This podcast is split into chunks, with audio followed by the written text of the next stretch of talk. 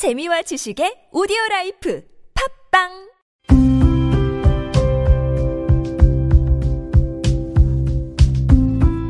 칼럼을 읽어드립니다.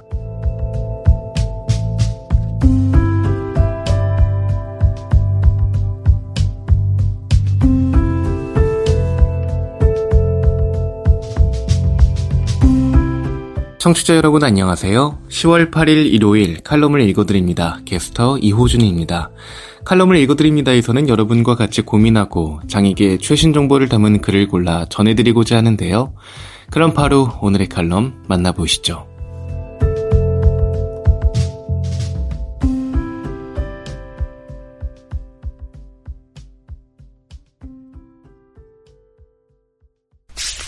에이블 뉴스 조미정의 신경 다양한 세계 경증 발달 장애인의 아픔은 극소수가 아니다. 경증 당사자를 극소수라 부를 때 지워지는 것들. 칼럼니스트 조미정 발달 장애계에서 외침이 가장 크게 들리는 쪽은 아마도 발달 장애인의 부모 집단일 것이다. 당사자의 부모는 발달 장애인을 가장 가까이에서 지켜보고 돌보며 발달 장애인이 마주하는 여러 어려움을 함께 경험하기 때문이다. 부모 집단을 비롯한 발달장애계 대부분의 관심사는 최중증 발달장애인의 24시간 돌봄 체계 구축일 거다. 이런 흐름 속에서 경증 혹은 미등록 발달장애인은 소외되고 있다. 발달장애인 부모 카페에 접속하면 일반 학교를 다니거나 대학에 진학하거나 취업한 발달장애인은 극소수의 사례라고 말하는 사람들이 많다. 보건복지부가 발표한 2021년 발달장애인 실태조사 결과에 따르면 대학에 다니거나 졸업한 발달장애인은 6.2%에 불과했다. 취업률 역시 20.3%에 그쳤다. 통계만 보면 대학에 진학하거나 취업에 도전할 정도의 발달장애인은 소수인 것처럼 보인다.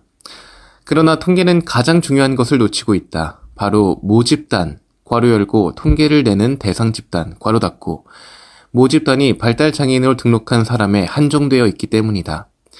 한국의 자폐 출연율은 약 2% 정도인데 이를 바탕으로 자폐인 추정치를 계산해 보면 103만 명 정도다. 그러나 2021년 등록 자폐성 장애인의 수는 33,650명일 뿐이다. 이들 미등록 자폐인들이 어떤 장애 정도를 가지고 있으며 어떤 삶을 살고 있는지 우리는 아무도 모른다. 그들 중에서는 중증 발달장애인도 있겠지만 경증 장애인도 분명 존재할 거다. 나머지 100만 명의 삶을 알지 못하는 우리가 경증 발달장애인의 삶을 극소수라고 단정 지을 수 있는 근거가 있을까?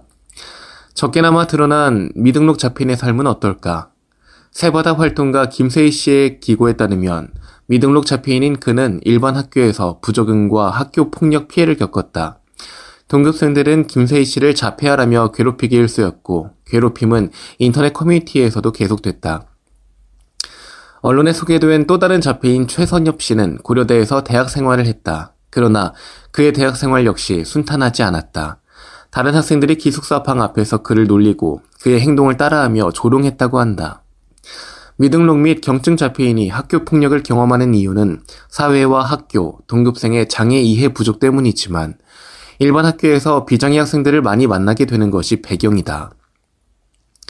최중증 발달장애인이 학교에 가지 못할 때 미등록 및 경증 장애인은 일반 학교에서 비장애 학생들에게 집단 따돌림을 당하는 비극이 일어나는 것이다.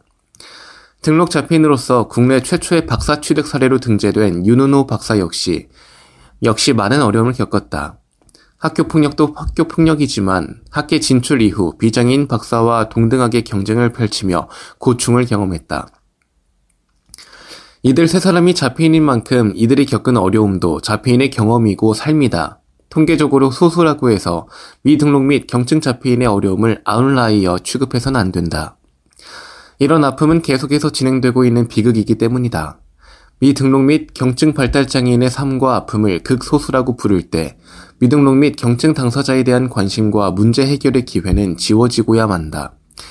다른 이의 장애를 선망하고 질시할 때 발달 장애계에 남는 것은 장애 해방이 아니라 대립과 상처다.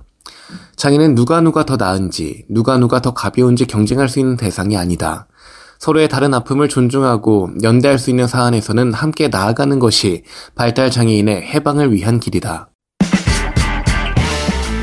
지금 여러분께선 KBIC 뉴스 채널 매주 일요일에 만나는 칼럼을 읽어드립니다를 듣고 계십니다. 더 인디고, 특별 기고, 과연 장애인의 사회 참여만이 답일까? 안형진 박사. 난 아주 심한 언어장애를 동반한 뇌병변 장애인이다. 그렇지만 세상을 바꾸려는 혈기가 왕성할 때는 한 명이라도 나와 같은 심한 언어장애인의 말을 알아듣게 하려고 모든 전화를 문자가 아닌 음성 전화로 한 적이 있다. 이뿐만 아니다. 모든 토론회나 행사에 가서 늘 마이크를 잡으려고 했다. 그 당시에 나는 그게 세상을 바꾸는 또 하나의 운동이라고 생각했다. 그렇게 하면 사람들이 나와 같은 목소리를 가진 사람과 즐겁게 대화할 수 있을 거라고 생각했다. 그러나 그때 내가 놓친 것이 있다. 사람이라는 존재는 내 감정과 신경을 거슬리는 존재한테 좋은 감정을 가질 수 없다는 것이다. 그러면서도 한편으로 정의감이라는 감정 역시 갖고 있기 때문에 불의한 것을 바로 잡으려는 것도 역시 사람의 본능이다. 다시 말해서 사회 구조적인 측면에서의 정의는 원하지만 내 감정과 신경을 거슬리면 참기 힘든 것이 사람의 본능이기도 하다. 요즘 나는 카톡을 하기 어려운 상황이거나 그 사람의 목소리가 듣고 싶을 때거나 내 말을 편하게 알아들을 수 있는 상대일 경우를 제외하고 모두 카톡으로 소통한다.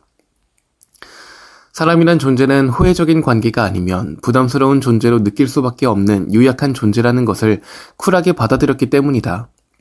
그럼에도 불구하고 왜 우리는 장애인의 사회 참여만을 외칠까? 정말 장애인의 행복을 위한 것일까? 사회를 정의롭게 진보시키고 싶은 정의로운 욕망의 반론은 아닐까?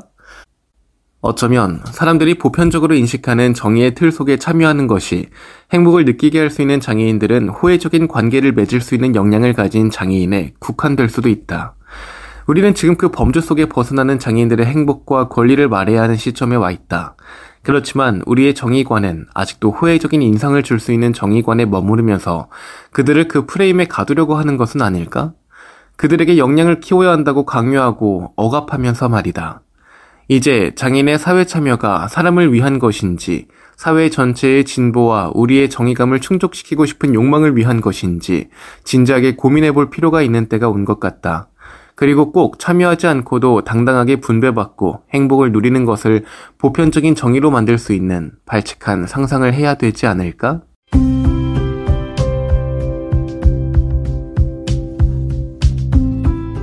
칼럼을 읽어드립니다.